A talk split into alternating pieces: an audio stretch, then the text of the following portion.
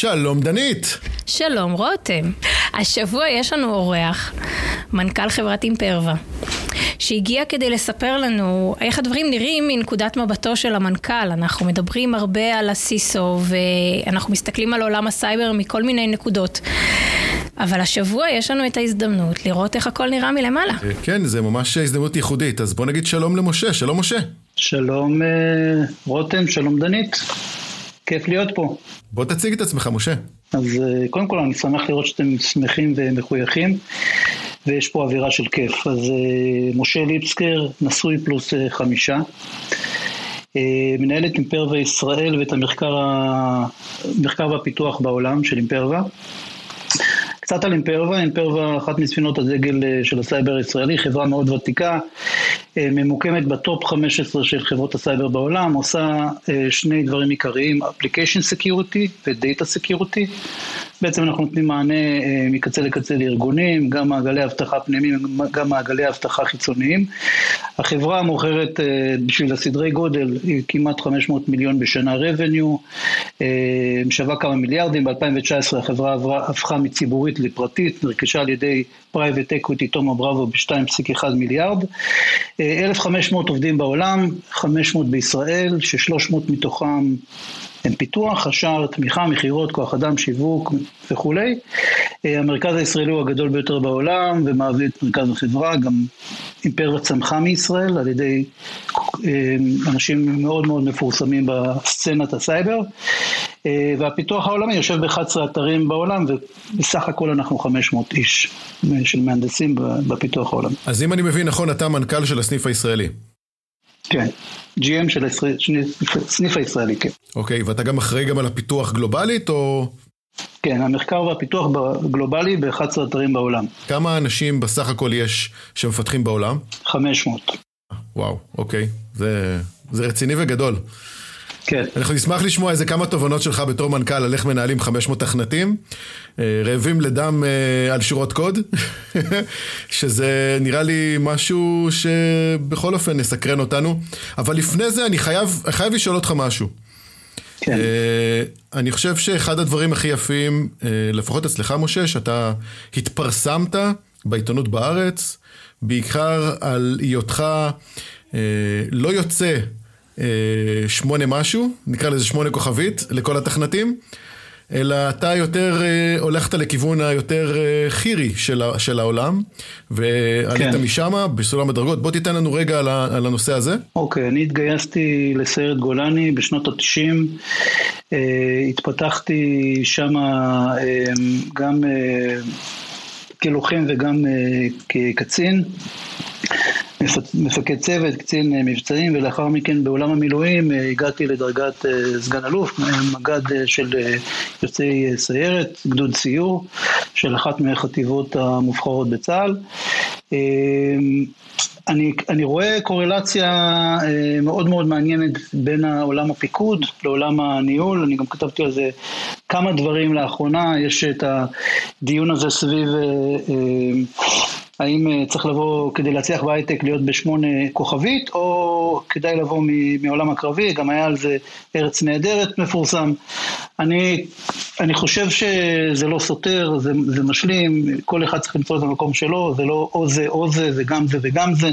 אני אה, כן חושב שמי שיכול ללכת אה, לקרבי, שילך לקרבי, בטח לפיקוד, כי בסופו של דבר, ואני חושב שאני עדות לזה, העולם הפיקודי סלש ניהולי, יש לו אה, קורלציות מאוד מאוד מעניינות ומשיקות. וכשאני צריך אה, להבין אה, תמונת קרב כמג"ד או כתפקיד מטה באוגדה, ויש לי, ואני צריך לפתח חשיבה אסטרטגית, את אותה חשיבה, את אותו יכולת, אני גם מפתח בעולם העסקי, את, את, את התמונה הגדולה, את היכולת לחשוב אסטרטגית ובסופו של דבר לקבל החלטות.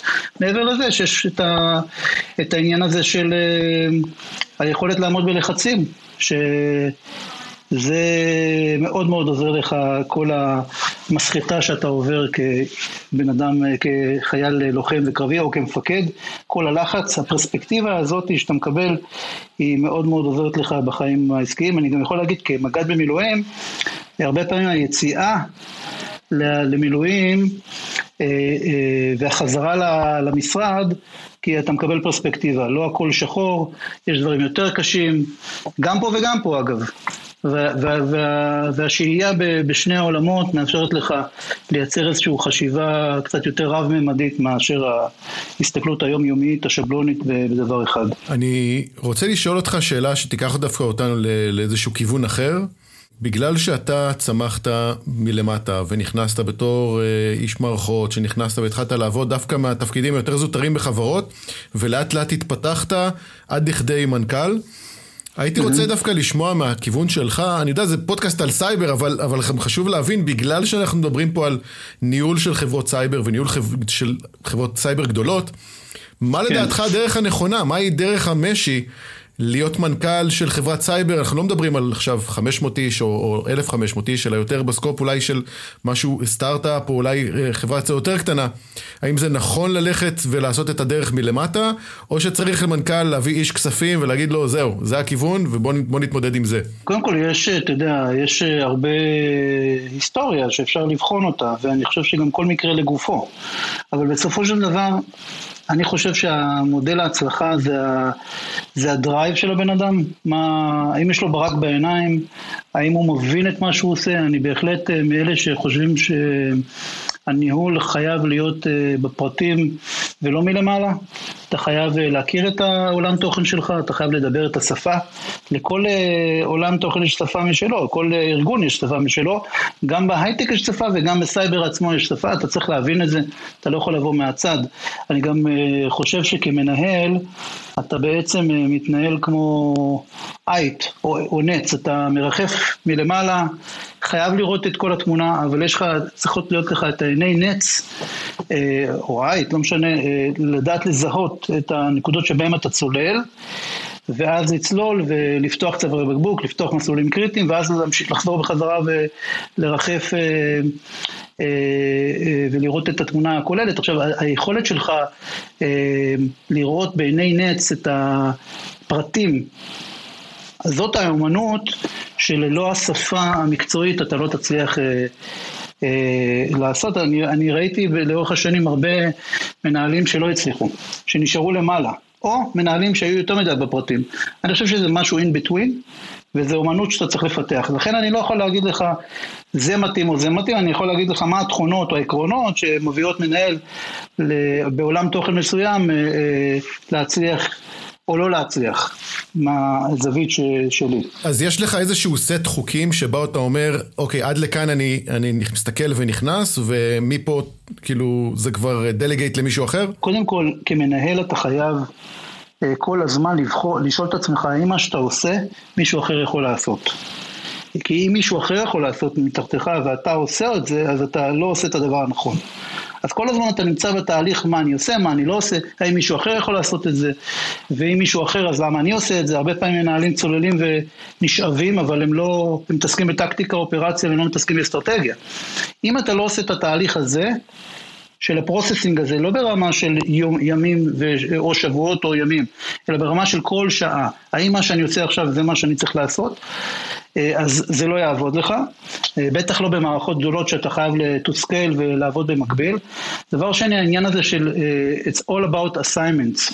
אתה חייב למנות את האנשים הנכונים, לסמוך עליהם, לעשות דלגציה ולרוץ, אחרת זה לא יעבוד. עכשיו, אני עוד פעם אומר, יש קורלציה מאוד מאוד ברורה בין עולם הניהול לעולם הפיקוד, בטח בעולם קרבי ובטח בעולם של סייבר, שאני מאוד חושב שהוא גם קרבי במובן של כמות, הקצב המטורף שאנחנו אה, מתעסקים בו ביום יום של התקפות, של זה, והלקוח הזה, ואתה חייב לדעת to scale up, אתה חייב לדעת to delegate, אתה חייב לעשות את ה, לשים את האנשים הנכונים, וכל הזמן לשאול את עצמך אם אתה עושה את הדבר הנכון. זה, זה, זה יכולות, זה אומנות שנקראת ניהול, היא שונה מהמקצוע עצמו. זאת אומרת, אני כמפתח הפעלתי יכולות אחרות מאשר כמנהל פיתוח או מנהל ארגון. אם אנחנו לוקחים רגע את תפקיד הסיסו, שהוא אחד התפקידים הכי משמעותיים מבחינת אבטחת מידע בחברה, ואנחנו נקרא לו רגע כן. הקמב"ץ.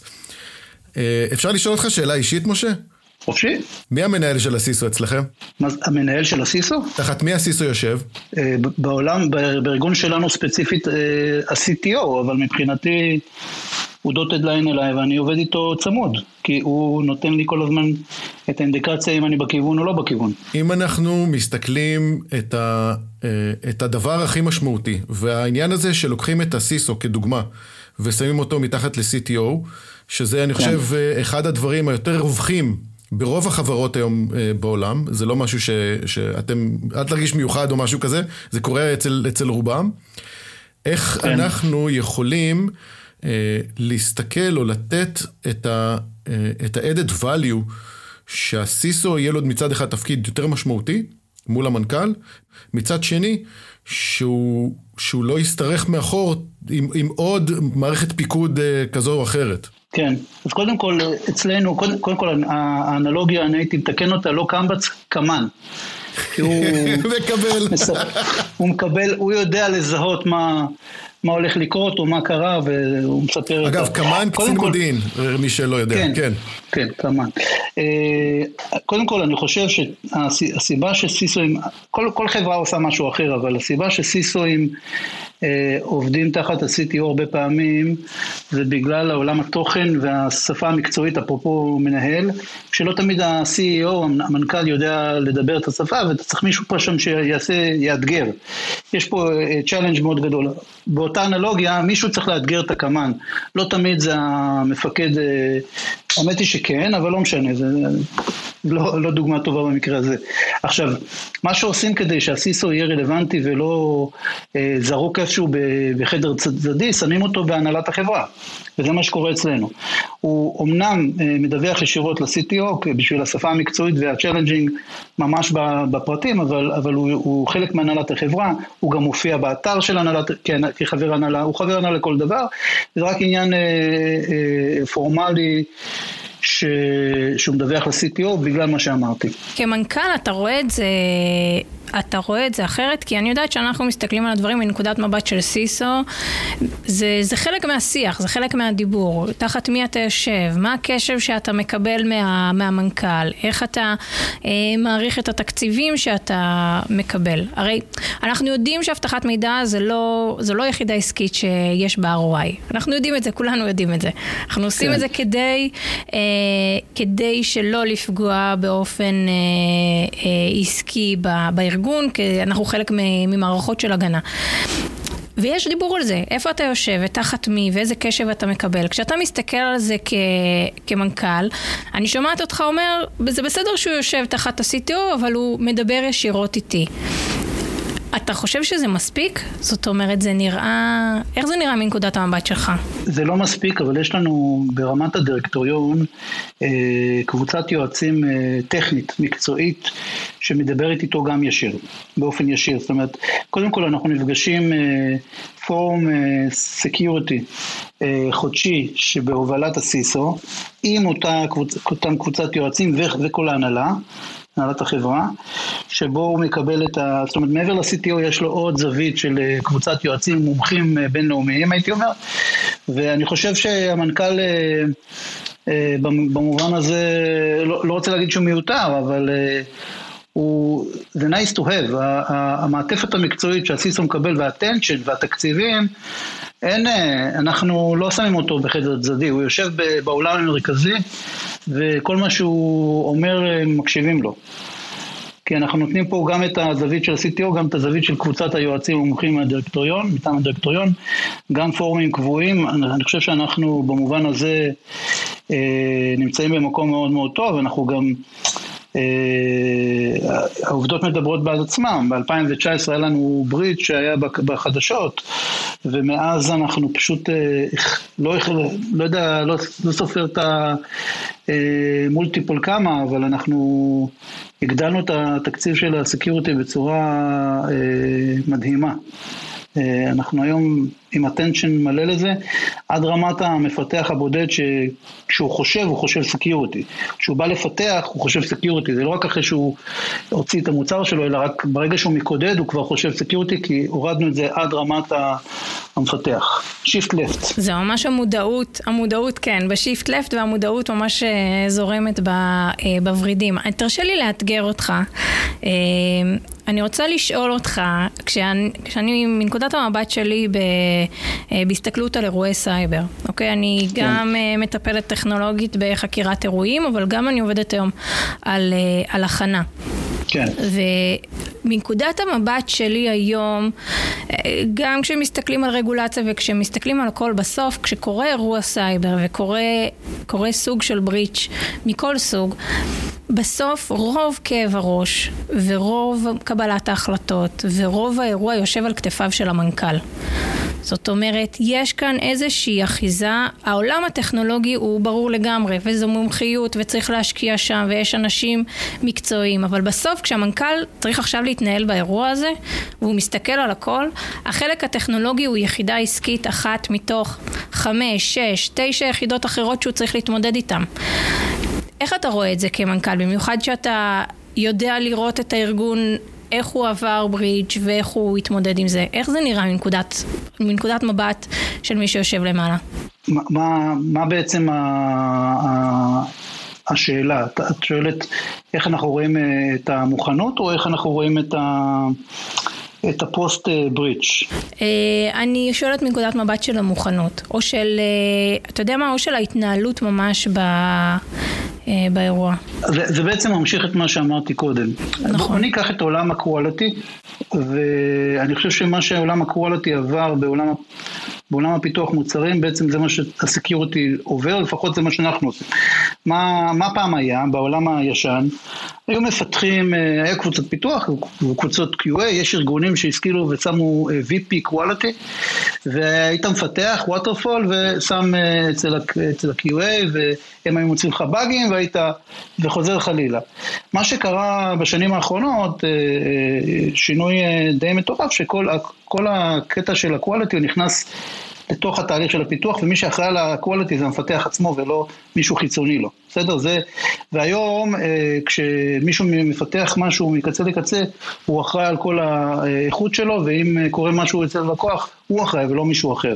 זאת אומרת, האחריות עוברת אני כאילו מוריד את השאלה שלך בקטע של האחריות ופותר את זה על ידי זה שהאחריות צריכה להיות, אם מדמיינים עץ עם הרבה עלים, עד אחרון העלים. לא למעלה בקודקוד, אלא התרבות הארגונית שאתה צריך לייצר במקרה של קואליטי, היא שאחרון העלים מרגיש שכל העולם על כתפיו. אותו דבר בעולם הסקיורטי, וזה מה שמנסים לעשות, מה שנקרא shift left. מה שאנחנו מנסים לעשות זה שינוי תרבותי, ולכן אני לא חושב שהסיפור עם הסיסו עצמו, יושב פה, יושב שם, פחות קריטי. מה שקריטי זה, זה המהפכה התרבותית שאתה צריך לעשות בארגון, כמו בעולם הקואליטי, באותה אנלוגיה, לשים את האחריות של הסקיורטי על המפתח עם סט כלים מהרגע שהוא מפתח. מה, מה אה, אה, console שלו עד הרגע שהוא מדלבר, סט כלים כמו גבינה שוויצרית שעוצרים את ההתקפה העתידית, ואז אם זה קורה, אז, אז, אז אנחנו בכלל לא נהיה באירועי security. זאת אומרת, את שואלת אותי אה, מה אנחנו עושים בקודקודיה למעלה, אני אומר, אני מוריד את זה למטה לעלים. ברגע שהם לוקחים אחריות, וגם ה quality וגם ה security על כתפיהם, כל העולם על כתפיהם, הם מבינים שזה חלק מהמקצוע שלהם, אני לא מפיל את זה top down, אני מייצר תרבות של bottom up, אז כאילו משתנה, הכל משתנה, ומבחינתי האירוע security יימנע בגלל זה, לא בגלל ששמתי את ה CISO פה או שם, או זה פחות קריטי. ובעיניי כאילו בכלל מנהלים, עוד פעם אנחנו חוזרים לשאלה הקודם קודמת, מנהלים הם יצרני תרבות, הם facilitatorים, הם לא, הם כבר נגמר התקופה שהמנהל הוא top down דיקטטור והוא יודע הכל. הוא צריך לייצר מציאות שבה כל אחד לוקח אחריות והוא רק מנהל את זה בצורה הנכונה, כי הוא, יש לו יכולת לראות תמונה יותר רחבה. אבל, אבל הוא לא לוקח את הכל. זה מה שנקרא שיטת הסיירת, ולא שיטת החי"ר הסטנדרטי, כי בסיירת כל אחד יש לו אחריות טיפה יותר גבוהה, מה שנקרא... לגמרי. זה ממש, אתה ממש הולך לשם, מהבחינה הזאת. כן. תשמע, כשאני הייתי מפקד צוות בסיירת גולני בשנות התשעים, אני חשבתי שכל העולם הוא, הוא על כתפיי, בכל מבצע. האם זה המצב? התשובה היא לא, אבל האם זה מה שחשבתי? התשובה היא כן. ו, וזה התרבות שיצרו אצלנו, וכל אחד לקח אחריות, והוא היה אוטונומי. את אותו mindset 30 שנה אחורה, אולי 20 ומשהו, 30, לא, לא, לא נתקטנן על הזמן, אה, אני חייב להגיד שאותו mindset אני מנסה לעשות אה, גם פה, כי אני חושב שבסופו של דבר, האנש, אנש, כדי שאנשים יהיו איתך, זה בגלל שהם מאמינים ורוצים וחושבים שזה שלהם. ולא בגלל שאתה אמרת. אז אני רוצה לשאול אותך את המשהו דווקא ספציפית על, על, על מה שאמרת עכשיו. נורא חשוב לי להבין ממה שאמרת, איך לוקחים את כל הדבר היפה הזה ומוציאים אותו לאיזשהו פשט ואיך מעבירים את זה כאקשנבול אייטם זה עכשיו לחברה? איך מעבירים את ה... אה, איך בונים את התרבות, ה, ה, את התרבות הזאת בחברה? זה, שזה, אני חייב להגיד, אפשר לעשות את זה כמה פרקים רק על הדבר הזה, אבל בואו ננסה אולי בכמה משפטים להבין מה, מה, מה התרגילים המיוחדים שיש לך, שאתה השתמשת בהם. יש איזה משהו שגם עוד איזה, בעולם, ה, בעולם הטכנולוגי, הייטק אה, בשנים האחרונות, שקורה בכל מיני חברות אה, מאוד מודרניות כמו ספוטיפיי, ואחרים, שנקרא squads, גילדות, guilds and squads, guilds and gangs, אני כאילו, דיברתי על זה בכמה מקומות, גם כל מיני פודקאסטים. הרעיון הוא לייצר מצב, ככה אני כאילו רואה את זה, ועשיתי את זה כמה פעמים בחיים שלי, אה, לאורך התקופה, לאורך ההיסטוריה והקריירה, שאתה מייצר מצב שבו אה, היחידה האטומית הכי קטנה לוקחת אחריות מקצה לקצה. עכשיו, בדרך כלל זה, זה מנהל פיתוח, מנהל מוצר, אה, עם כל מיני אנשים מתחתיהם, זו קבוצה של 20, גג 25-30, לא יותר מזה, שהם אותם צוותים קטנים, אה, שלכאורה תדמיין מטריצה שהעמוד, שהעמודות זה הצוותים האלה שמדלברים, גנגים או סקוואדים, רצים ומדלברים קדימה, והשורות הן הקבוצות המקצועיות. אז אתה בונה מטריצה שבה המקצוע, אה, המתח בין המקצוע לבין הדליברי הוא, אה, המתח הזה אה, בעצם פותרים אותו על ידי זה שאתה בונה ארגון כזה שכל אחד לוקח אחריות על ה, או על הדליברי או על המקצוע והם לא סותרים אחד את השני ואז בסופו של דבר היחידה האטומית שנקראת הגנג או הסקווד היא, היא, היא יש לה הבנה של הביזנס גם למה עושים גם ה-why, גם ה-what, גם ה-when, גם ה- הכל. כל השאלות ה businessיות ורצים קדימה. אתה מדבר ברמה של אה, לקחת את המוצר שלכם ואיזשהו squad כזה עושה feature מסוים והוא אחראי על זה, ואז feature אחר, ואז עוד feature, ואז עוד feature?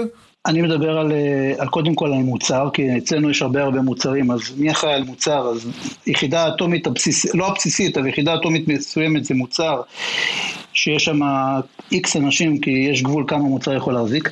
אם המוצר הוא גדול מדי, אז אתה בונה מתחת, אה, לא הייתי מדבר על featureים כמו הייתי מדבר על אה, נושאים, על תמות. אני אחראי על התמה. עכשיו, בן אדם קם בבוקר, והוא אחראי על תמה שנקראת, אה, לא יודע, mission critical משהו, וזה חייב. אתה נותן לו משמעות, אתה נותן לו ייעוד, הוא רוצה להיות חלק ממשהו גדול, זה מקדם אותו מקצועית, זה מלהיב אותו ומייצר לו את ה drive. אז אותה שאלה שאלת אותי מה גורם למנהל, ואמרתי drive ברק בעיניים, אני מעביר את זה לאנשים. ואני רוצה שהוא יקום ככה וירצה לדלבר, והוא לא בא שפוף לעבודה, הוא בא עם שמחת חיים כי... כי, כי כל חייו, כאילו, כי אנחנו מממשים לו את ה... אנחנו נותנים לו את הפלטפורמה להצליח. אז, אז, אז אתה צריך לייצר את הקונסטלציה הזאת, הארגונית, שאתה מניע את הארגון, אגב זה בסקיילים, כי מדובר על הרבה כאלה, בצורה כזאת שאתה מוצא את האנשים הנכונים, והיחידה האטומית רצה לבד, היא לא צריכה אותך. הסיפור כמנהל זה לדעת לעשות את האלוקציה הנכונה, לשים את האנשים הנכונים, לתת את הדרייב הנכון, לא תמיד זה עובד, זה נשמע אידיאלי מה שאני מתאר, יש הרבה הרבה נפילות בדרך, אבל אני חושב שהפילוסופיות הניהול הזאת מאוד מאוד עוזרת למה שאתה, בעצם למה ששאלת, איך, איך אתה מניע, איך אתה גורם לאנשים, איך אתה אה, מוודא שזה קורה. אני חושב שזה בעצם המפתח להכל. זה מבנים שמייצרים מציאות. אתם נמצאים ב, אה, בעולם שהוא כל הזמן מתפתח. וה... ואני חושבת שגם הסייבר משתנה לנו כן. אה, מאוד מאוד מהר. איך שומרים על, ה... על היתרון הזה, על, ה... על לעמוד תמיד אה, צעד אחד אה, אה, לפני, כשאנחנו בהגדרה, בהגנה אנחנו בהגדרה בהגדרה אנחנו אה, קצת בפיגור מההתקדמות כן, של התקיפה, של התוקף. איך, אנחנו, איך, איך כן. ארגון כל כך גדול שומר על ההובלה שלו? אז יש לנו קבוצת מחקר כשאומרים מו"פ, אז בדרך כלל אומרים מחקר ופיתוח, אבל הרבה פעמים זה בעיקר פיתוח ופחות מחקר.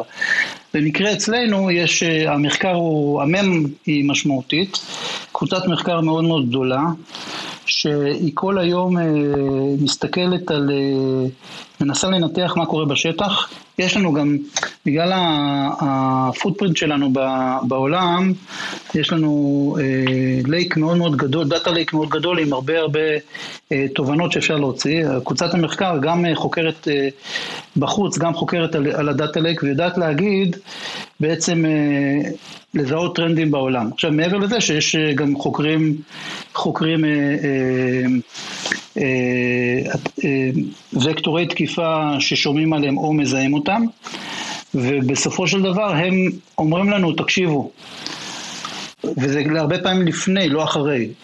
before the fact, not after the fact, אנחנו מזהים שזה מה שהולך לקרות.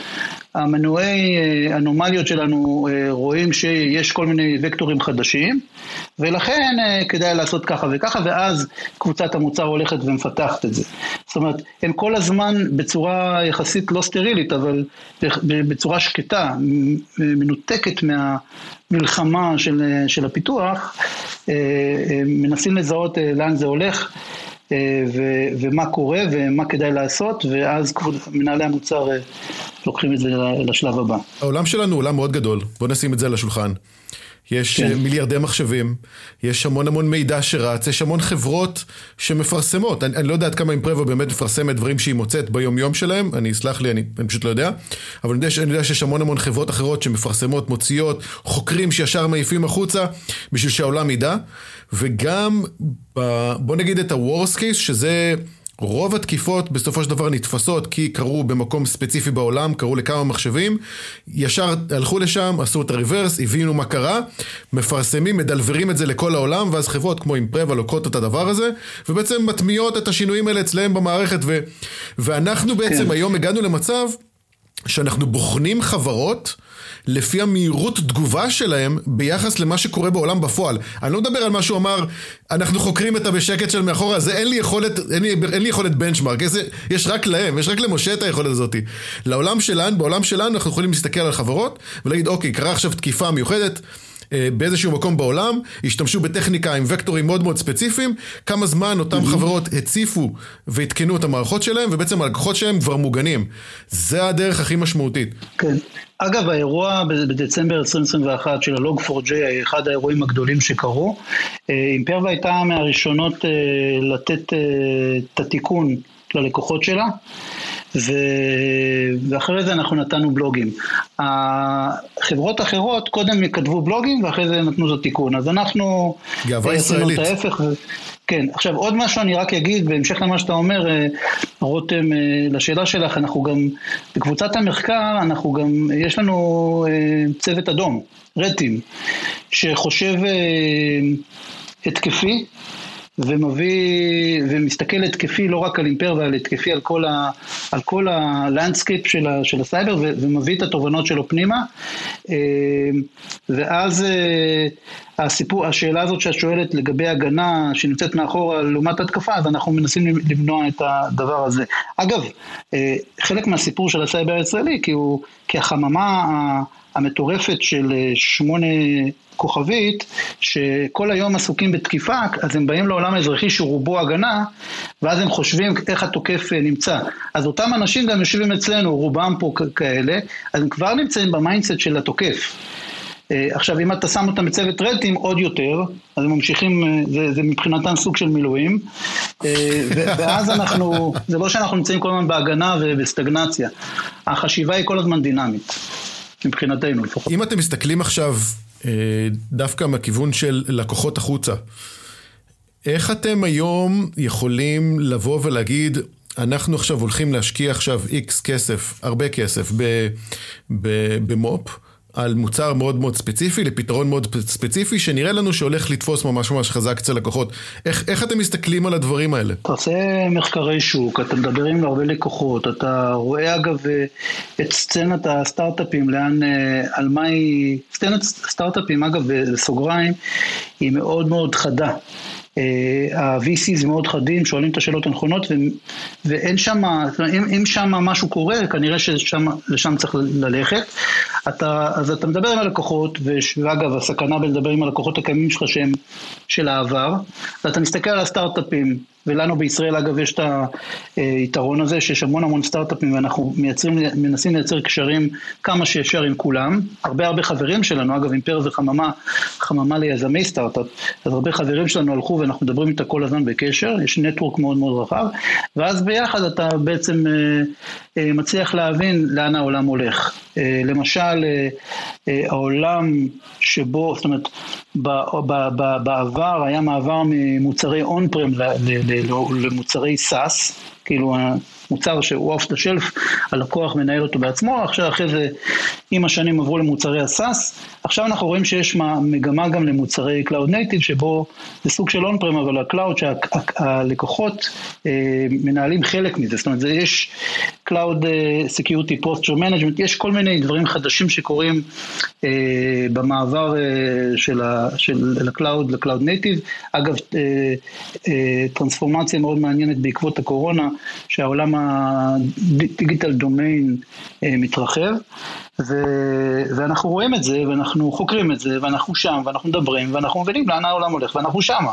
עכשיו, אנחנו גם מנסים אה, ללוות את התהליך, כי התהליך שאני, שאני, שאני מתאר הוא לא קורה ביום, הוא קורה ב, ב, במהלך של שנים, חודשים, ואז אנחנו מנסים להגיד, אוקיי, ללקוח, תקשיב, העולם הולך לשם, אתה פה, בואו נעזור לך לעשות את הטרנספורמציה. אז יש לנו איזשהו יתרון יחסי בתור חברה בינונית, שגם יש לה הרבה לקוחות וגם רואה לאן העולם הולך, ומספיק יחסית אג'ילית אה, לעומת אה, החברות הגדולות. אמרת סטארט-אפים, אמרת אה, ישראל, אמרת קרבות עזים על, על, על אנשים ועובדים.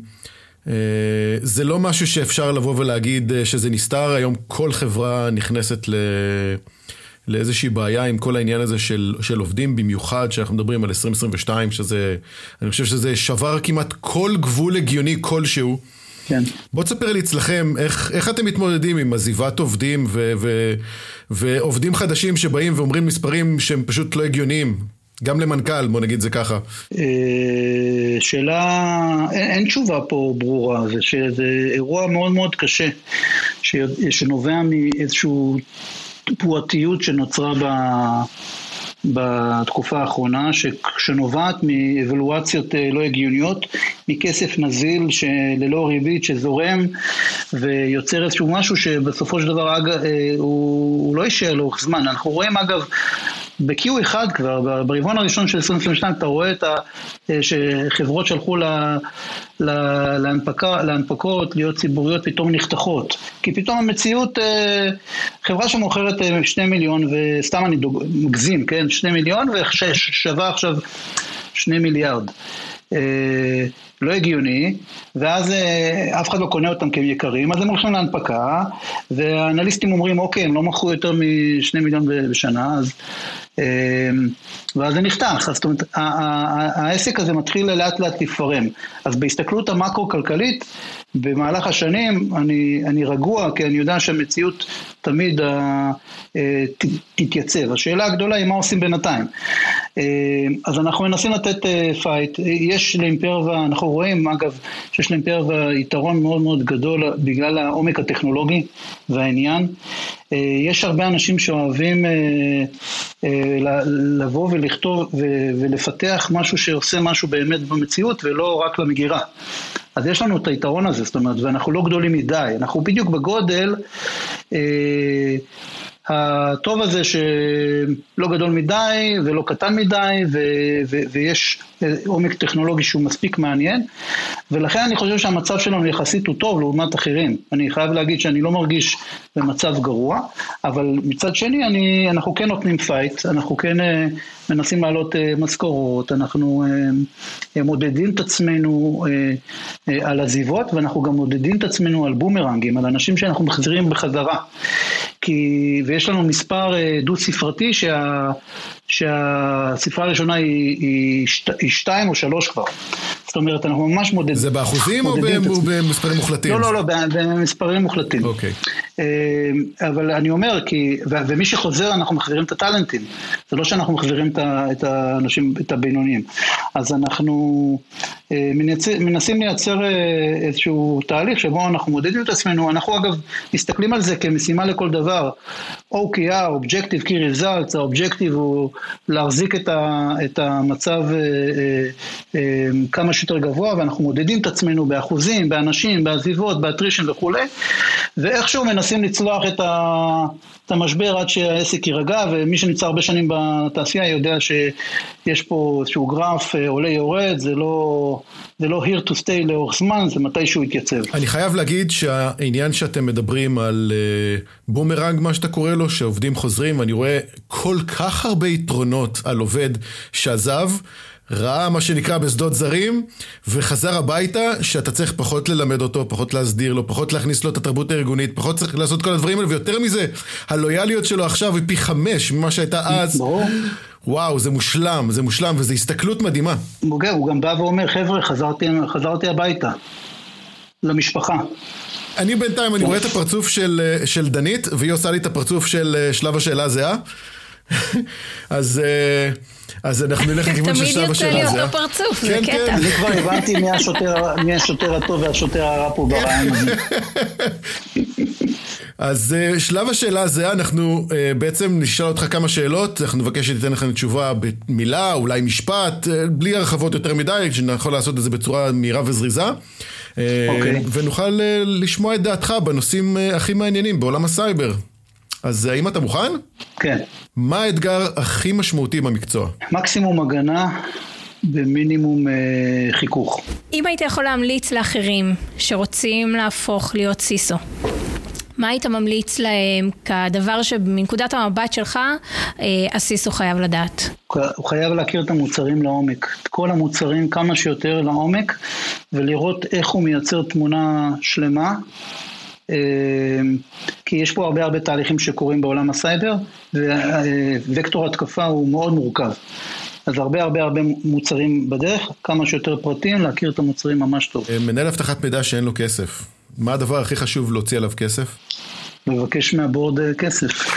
להשקיע בבורד. ככה זה כשיש מאיפה להביא עוד. כן, אני חושב שבמוצרי... קצה בסיסיים אה, ובתרבות ארגונית. אם אין לך כסף, תרבות ארגונית זה, אתה יכול, אתה יכול לדבר, זה לא עולה כסף לדבר. אולי זמן שווה כסף, אבל תרבות ארגונית ומוצרי קצה. זה מה שהייתי עושה אם לא היה לי כסף. סקר סיכונים או PT? סקר סיכונים כי זה proactive ולא reactive כמו penetration test. CISO טוב הוא CISO שהוא מנהל או CISO טכני? טכני. כשאתה מעריך CISO, אתה, נקודת מבטך מאוד חשובה כאן. איזו הסמכה בעיניך היא הכי חשובה ל CISO?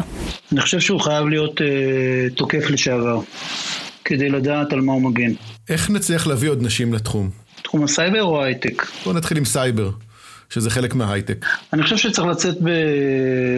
זו שאלה, אגב, שאלה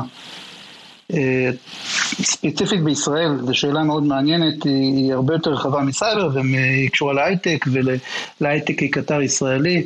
אני חושב שיש בעיה הרי של עובדים, כולם יודעים, והדרך לעשות את זה על ידי אה, יצירת פרויקטים לאומיים באוכלוסיות שבסופו של דבר יהיו פה הרוב, ואני מכוון בעיקר לחרדים ולערבים, אה, לערביי ישראל. אם אנחנו נצא בפרויקטים לאומיים שמחברים אותם, ואגב, על הדרך גם הרבה פריפריה, לתוך תעשיית ההייטק וספציפית סייבר, אה, אנחנו נצליח אה, לפרק את הבעיה הזאת שנקראת כוח אדם. איך בעיניך תחום הגנת הסייבר ייראה בעוד חמש שנים? אה, אין לי מושג, אבל אם אני מסתכל חמש שנים אחורה, אני יכול להגיד שהיום הוא נמצא במצב שהוא עלה אקספוננציאלית, אז אני חושב שזה רק יחמיר.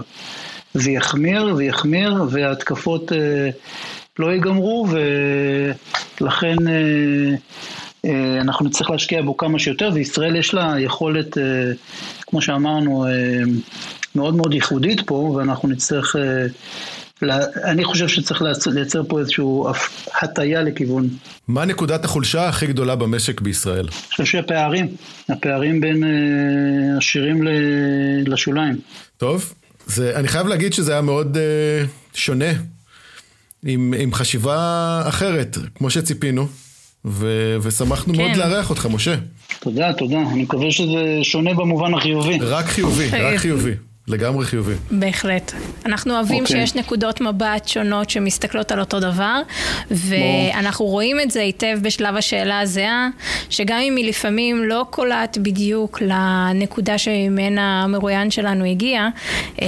אבל אנחנו גם רואים בתשובות שלך שהתובנות שלך והסיירת שזורמת בעורקיך אה, נמצאת שם גם, ב, גם בתשובות האלה, ובעיניי זה מעורר השראה. תודה רבה לך, משה ליפסקר. תודה רבה, היה כיף. תודה רבה לך. תודה רבה גם לך, דנית. ותודה לך, רותם. על עוד פרק של מדברים סייבר. הצצה על מאחורי הקלעים של עולם הסייבר. ביי, דנית. ביי.